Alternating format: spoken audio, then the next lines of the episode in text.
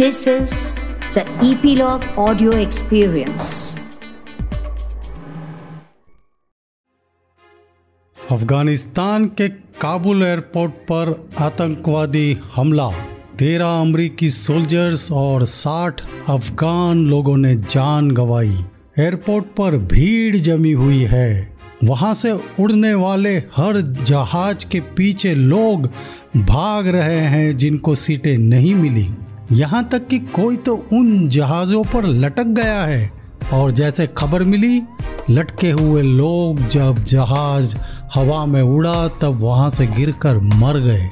कई विदेशी नागरिक जो अफ़गानिस्तान में रहते थे और फंस गए, वो भी वहाँ पर उसी हालत में अपने वतन जाने के लिए तड़प रहे हैं, रो रहे हैं।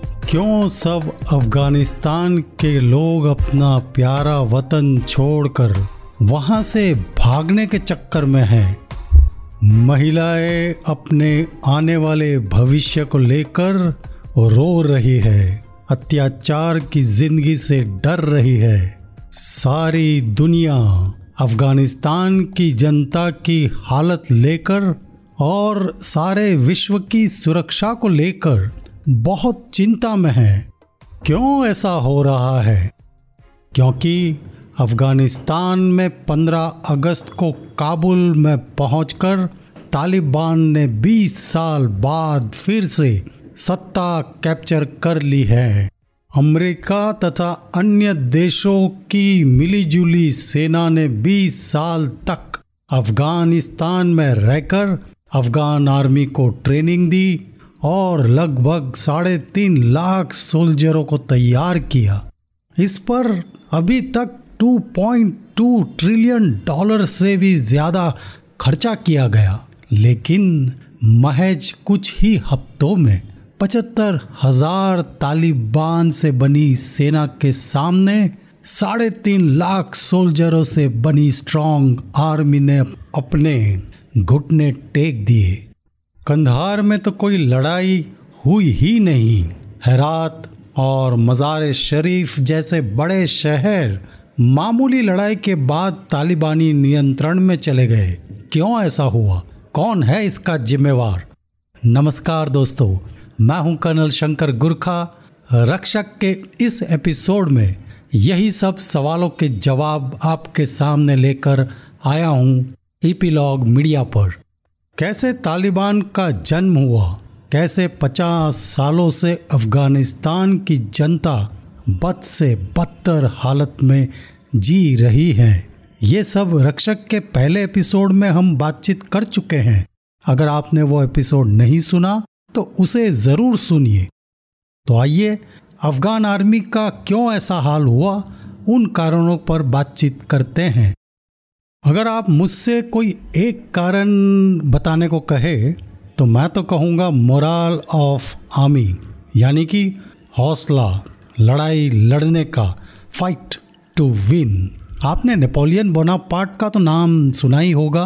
दुनिया का एक महान सेनापति और फ्रांस का सम्राट। जानते हो उसने क्या कहा था? In war the moral is to the physical as ten is to one मतलब दस नंबर में कितने डिजिट होते हैं? दो, एक और ज़ीरो अगर आप एक को उस नंबर, दस नंबर से निकाल दे तो क्या रह जाएगा? ज़ीरो शून्य. मतलब उसकी कोई वैल्यू है? कुछ भी नहीं. वही मोराल हौसला. यही अहमियत रखता है एक आर्मी को लड़ाई लड़ने के लिए एक निश्चय के साथ. Afghan army was totally demoralize कहीं तो लड़ाई तक नहीं कर पाए। भाग गए। तालिबान एक के बाद एक आसानी से सारे शहर अपने काबू में करते गए। कुछ ही हफ्तों में अफ़गानिस्तान की राजधानी काबुल तक पहुँच गए। पहले भी तालिबान ने छियानवे से 2001 तक अफ़गानिस्तान पर राज किया है, लेकिन इस वक्त उससे भी ज़्यादा एरिया कैप्चर कर पाए। उस वक्त वो पंशीर वैली यानी नॉर्थ अफ़गानिस्तान पर ज़्यादा कंट्रोल नहीं कर पाए थे। तो आइए आपको पूरी कहानी मैं बताता हूँ। इस पूरी कहानी में कई किरदार है। अमेरिका, पाकिस्तान, अफ़गानिस्तान, तालिबान। तो सबसे पहले अमेरिका, क्यों आया था अमेरिका अफ़गानिस्तान में? 9 सितंबर 2001 में अमेरिका के वर्ल्ड ट्रेड सेंटर पर अलकायदा ने आतंकवादी हवाई हमला कर हज़ारों की जान ली। तब फिर अमेरिका ने अफ़गानिस्तान पर अपनी सेना भेजी अलकायदा को ख़त्म करने के लिए। ओसामा बिन लाडिन को ख़त्म करने के लिए, अपने देश के मारे गए लोगों का बदला लेने के लिए। और विश्व में भी आतंकवादी हमलों से शांति की स्थापना करने के लिए। लेकिन अमेरिका ने कभी भी ऐसा नहीं कहा था कि वे अफ़गानिस्तान को तालिबान से मुक्त करने के लिए आए हैं। लेकिन फिर भी ओसामा बिन लादिन को खोजने में ही अमेरिका को 10 साल लग गए, जिसके बाद वे कह सके कि अलकायदा अब ख़त्म हो रहा है। अमेरिका ने पिछले 20 सालों में अफगान सेना को हथियार, गोला, बारूद और ट्रेनिंग की शक्ल में तिरासी करोड़ डॉलर दिए हैं। बराक ओबामा जब प्रेसिडेंट बने, तब अफगान सेना को देश की सुरक्षा के लिए तैयार करने का सबसे बड़ा उद्देश्य रखा गया। तो सबसे पहले अमेरिका ने गलती की, अफ़गानिस्तान की आर्मी को अपनी आर्मी के हिसाब से ट्रेनिंग देने की मतलब कि अफ़गानिस्तान की जो ज़मीनी हालत है, अफ़गानिस्तान के लोग की जो अपनी ताकत है, उनकी जो अपनी वीकनेसेस है, उनका अपना जो कल्चर है, उन सबको ध्यान में रखकर उन्होंने वो ट्रेनिंग तैयार नहीं की। उन्होंने अपनी अमरीकी तरीक़ों के हिसाब से ही ट्रेनिंग को ढाला और अफगान आर्मी को ट्रेनिंग देना शुरू किया, जो कि ये सबसे बड़ी गलती थी। ज़्यादा ध्यान अमेरिका ने टेक्टिकल फाइटिंग पर दिया while neglecting the kind of higher level expertise in logistics planning training and command and control that is needed to maintain a military force America का क्या स्ट्रैटेजी था? Heavily reliant on air power और technology जो कि जब अफ़गानिस्तान अपने आप उसको मेंटेन नहीं कर पाया। लेकिन उस वक्त अमेरिका के पास कोई और चारा भी तो नहीं था, क्योंकि अफ़गान फोर्स की जो संख्या थी वो बहुत कम थी और दूर दूर तक जो चौकियाँ थी उसको वो संभाल नहीं सकते थे। इसीलिए अमेरिका को एयर पावर पर ज़्यादा निर्भर होना पड़ा, क्योंकि दूर की चौकियों पर जो प्रोटेक्शन एयर सपोर्ट से देते थे, और जैसे ही US troops and contractors abruptly pulled out, the Afghans simply lost the ability to keep their military machine functioning and the military just disintegrated.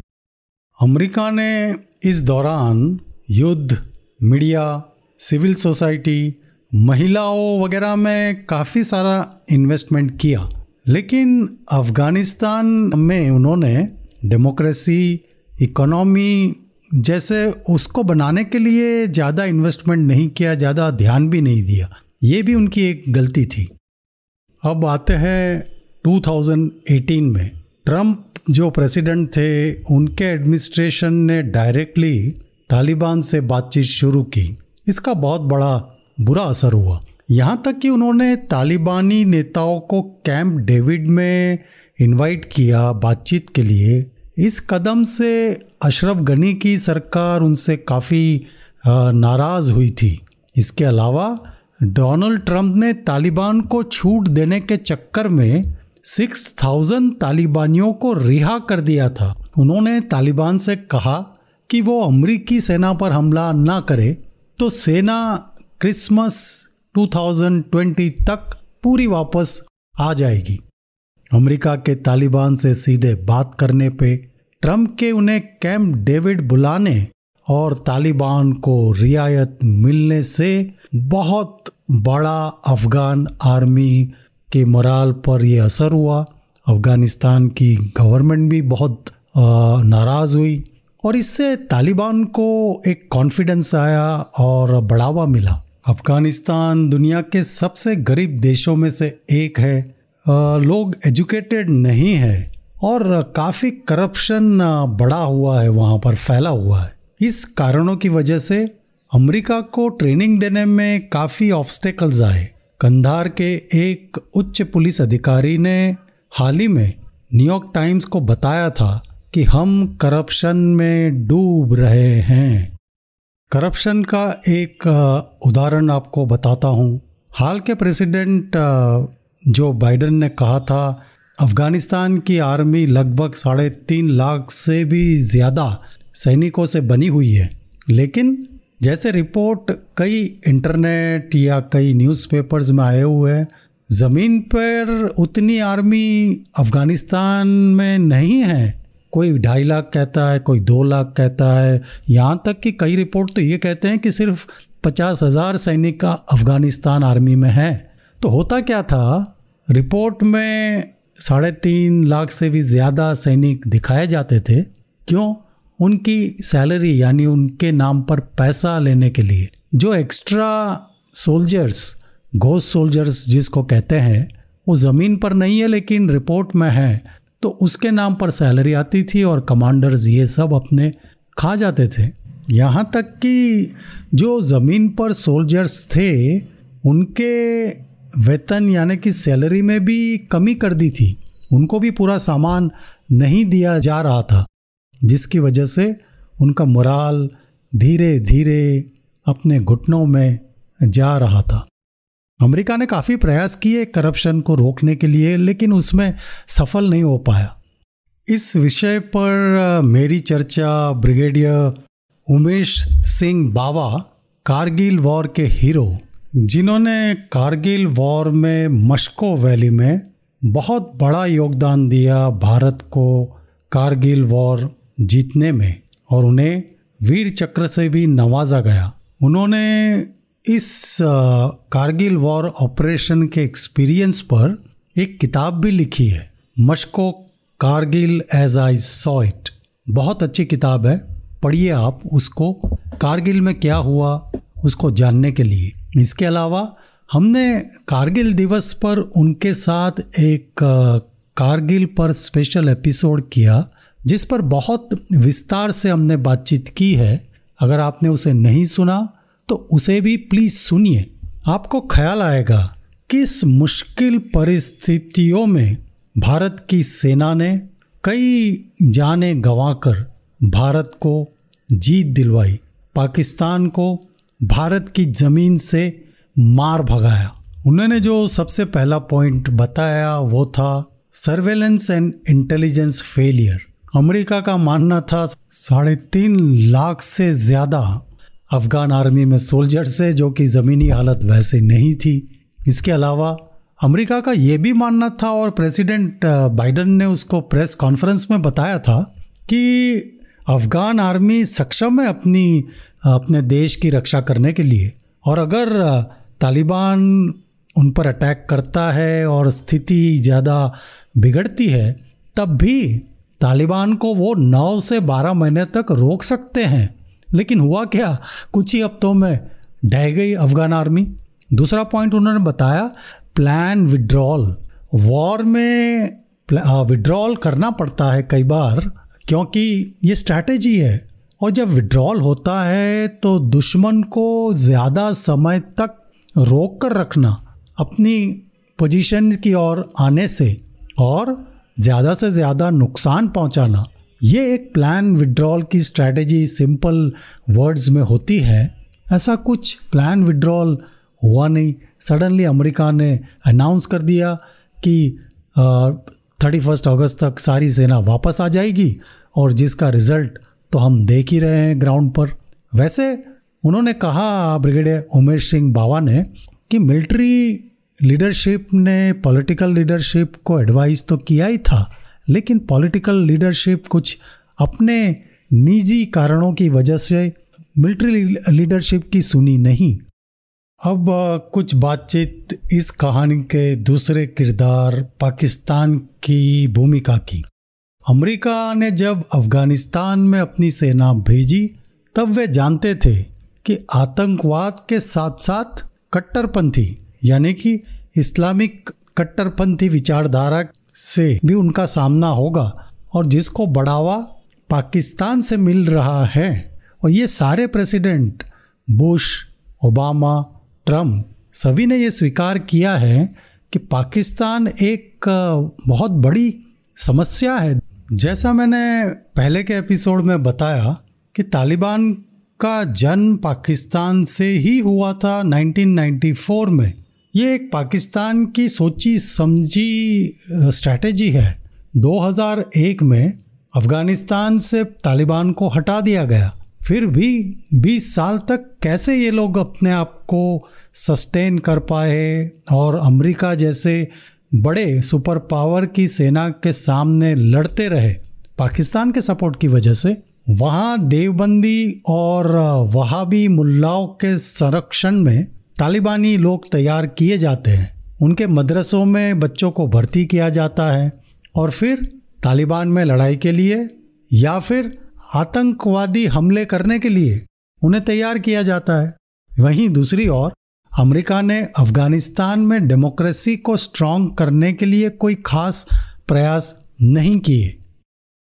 तो आइए अब इस कहानी के मुख्य किरदार की ओर चलते हैं अफ़गानिस्तान। यस, कोई भी देश को अपनी सुरक्षा करने की जिम्मेवारी खुद की होती है किसी के और पे वो डिपेंडेंट नहीं रह सकते तो सबसे बड़े दोषी तो अफ़गानिस्तान की सरकार और अफ़गानिस्तान की आर्मी है, जिनकी वजह से आज देश की ये हालत है। महीनों पहले इसके आसार आ गए थे कि अफ़गानिस्तान की सेना टिकने वाली नहीं है, क्योंकि जो दूर दराज के रिमोट इलाके थे विलेजेस वहाँ से ये खबरें आ रही थी कि सेना अपनी आउटपोस्ट छोड़ रही हैं और तालिबान इस पर कब्जा कर रहे हैं। अब ऐसा क्यों? क्योंकि अफ़गानिस्तान आर्मी का मोराल डाउन हो गया था, जिस तरीके से सिचुएशन बन रही थी। अमेरिका का सपोर्ट नहीं था, अफ़गानी सरकार इफ़ेक्टिव नहीं थी। तो अफ़गानिस्तान आर्मी के सोल्जर्स को अपनी परवाह और अपने परिवारों की परवाह की वजह से वो तालिबान से फिर लड़ाई नहीं कर पा रहे थे। कई जगह उन्होंने सरेंडर कर दिया था। इससे तालिबान का रास्ता बड़ा साफ़ होता जा रहा था और धीरे धीरे वो सभी जगह नियंत्रण कर रहे थे। इस रिमोट इलाके में कोई एयर सपोर्ट नहीं था, जो कि पहले बहुत इंपॉर्टेंट था। उसी की वजह से वो उसको मेंटेन कर पाते थे। इसके अलावा नई हथियार थे, नई खाने पीने का सामान नहीं कोई सैलरी मिल रही तो क्या करेगा सैनिक? सबसे खराब हालत में भी जंग में सिपाही क्यों जान देता है? जंग में सिपाही अपने सेनापति या नेता के लिए जान देने को भी तैयार होता है। पर होना चाहिए कि प्रेरणा होनी चाहिए, जो कि ऑफिसर्स वो दे नहीं पाए। और फिर या तो जंग में विश्वास होना चाहिए। अफगान सेना में ये दोनों नहीं था, क्योंकि सेना का बड़ा हिस्सा अशरफ गनी की सरकार के प्रति बहुत नाराज़ था, क्योंकि अशरफ गनी की सरकार ने सेना को मज़बूत करने के लिए कभी कोई कदम उठाए ही नहीं। इसकी जिम्मेवारी हमेशा अमरीकी सेना की रही। वो समझते थे कि अमेरिका हमेशा रहेगा वहाँ पर। काबुल से सैकड़ों किलोमीटर दूर क्या हो रहा है, इसका गनी सरकार को कोई मतलब था ही नहीं, और उन्हें कुछ पता भी नहीं था। अफगान की सरकार में भ्रष्टाचार एक बहुत बड़ी समस्या है। सेना पर इसका काफ़ी बड़ा और विनाशकारी असर पड़ा। काफ़ी पैसा सेना को स्ट्रांग करने में नहीं लगा। इस सारे कारणों की वजह से जैसे जैसे तालिबान के लड़ाई में ज़्यादा से ज़्यादा जीतने की खबर आई तो ज़्यादा से ज़्यादा अफ़गान सोल्जर्स ने यही समझा कि खुद को और अपनी फैमिली को बचाने के लिए सरेंडर करना ही बेहतर समझा। दूसरा, अफगानी सरकार के पास कोई योजना थी ही नहीं। जैसा मैंने पहले कहा कि अफगान सेना को अमरीकी सेना की तरह से काम करने के लिए ढाला गया था। ग्राउंड ऑपरेशन को एयर सपोर्ट देना, दूर दराज आउटपोस्ट तक हवाई रास्ते से सप्लाई पहुंचाना, सर्वेलेंस और दुश्मन की खबर लेना अमरीकी सेना की मौजूदगी के दौरान अफगानी सेना ऐसा सब कर सकती थी।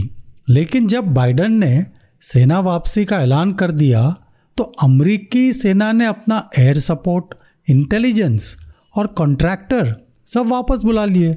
यही कॉन्ट्रैक्टर अफगान सेना की लिए जो विमान थे, उसकी देखरेख करते थे। अफ़गानिस्तान के पास अमेरिका की गैर मौजूदगी में ऑपरेट कैसे करना उसकी कोई योजना थी ही नहीं।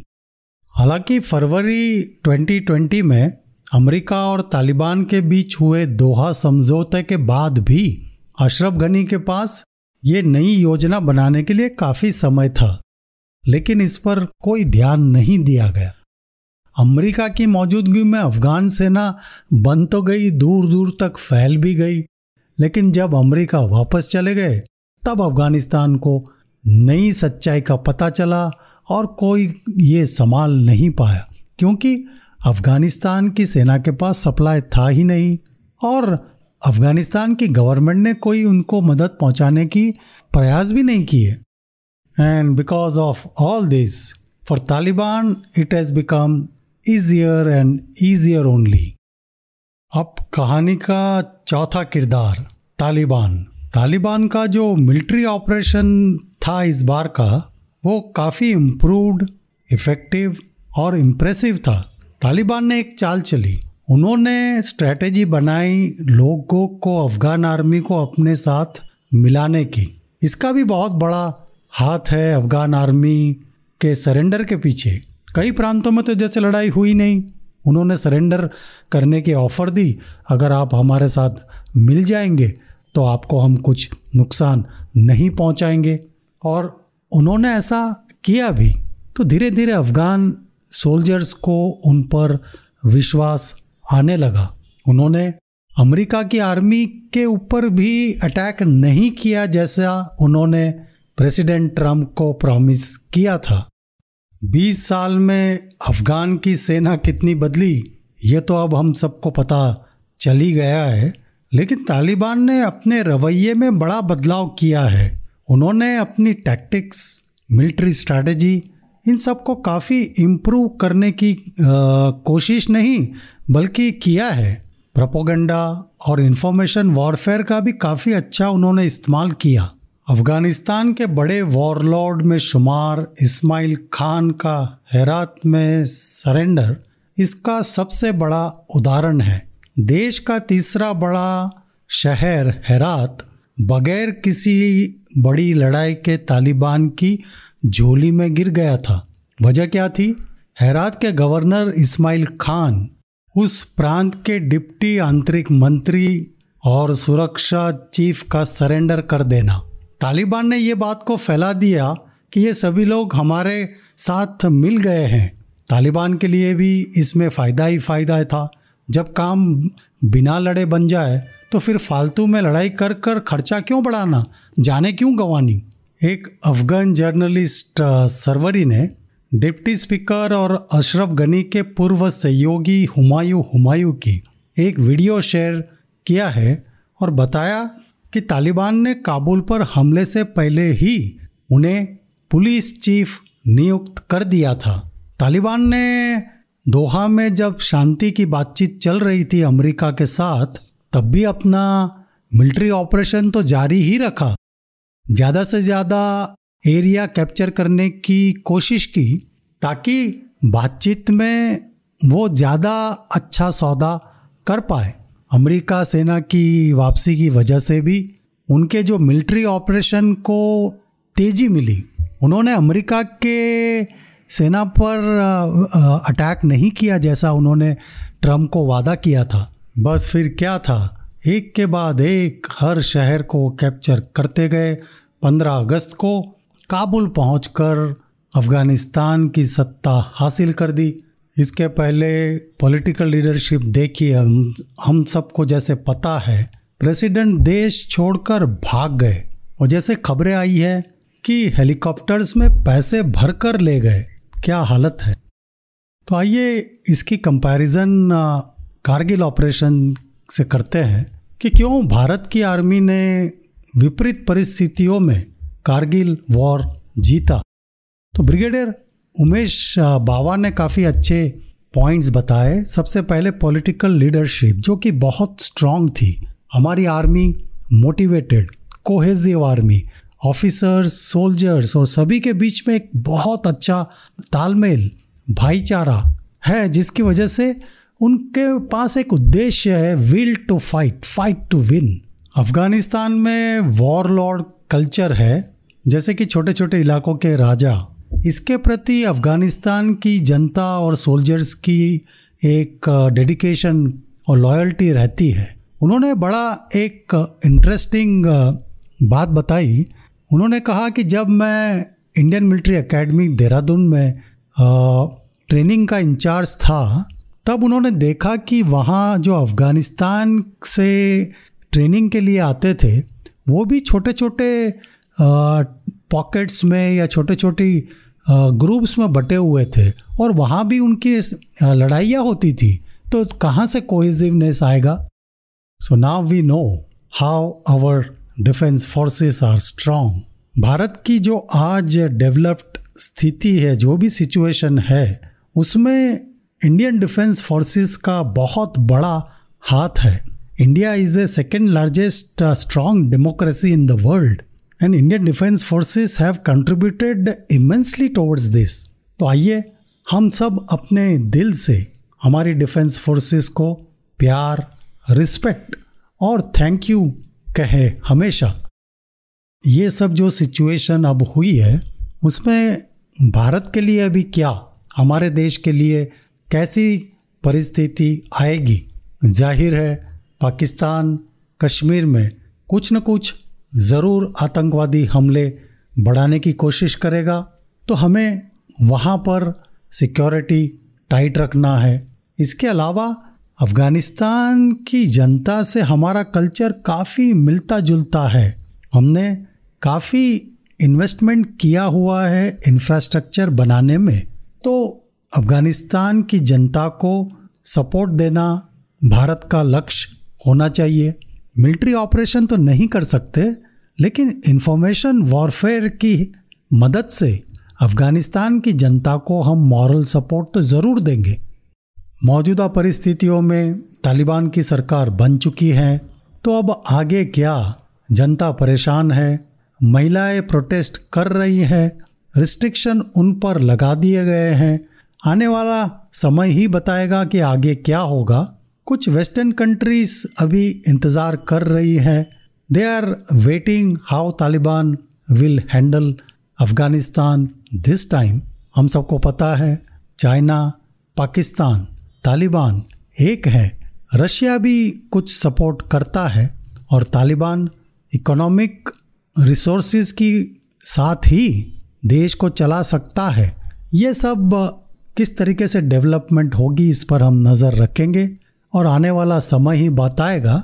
लेकिन मेरा दिल, मेरी आत्मा जो जाती है वो अफ़गानिस्तान की जनता के लिए, आइए हम सब मिलजुल कर ये प्रार्थना करें, उन्हें मॉरल सपोर्ट दे कि हम उनके साथ हैं और आने वाले दिन उनके लिए अच्छे हो। तो ये था रक्षक ईपीलॉग की तरफ़ से Afghanistan special episode why Afghanistan army lost so fast without fighting अगर आपको ये एपिसोड पसंद आया तो एप्पल पॉडकास्ट पर फाइव स्टार से ज़रूर रेट करना और अपने दोस्तों के साथ भी इसे शेयर करिए। मैं कर्नल शंकर गुरखा, रक्षक पॉडकास्ट पर ऐसे ही और मज़ेदार एपिसोड लेकर आता रहूँगा। नए एपिसोड की जानकारी के लिए एपीलॉग मीडिया को सोशल मीडिया पर फॉलो करना। इपीलॉग डॉट मीडिया वेबसाइट या अपने पसंदीदार पॉडकास्ट स्ट्रीमिंग ऐप पर ज़रूर सब्सक्राइब कीजिए। जय हिंद।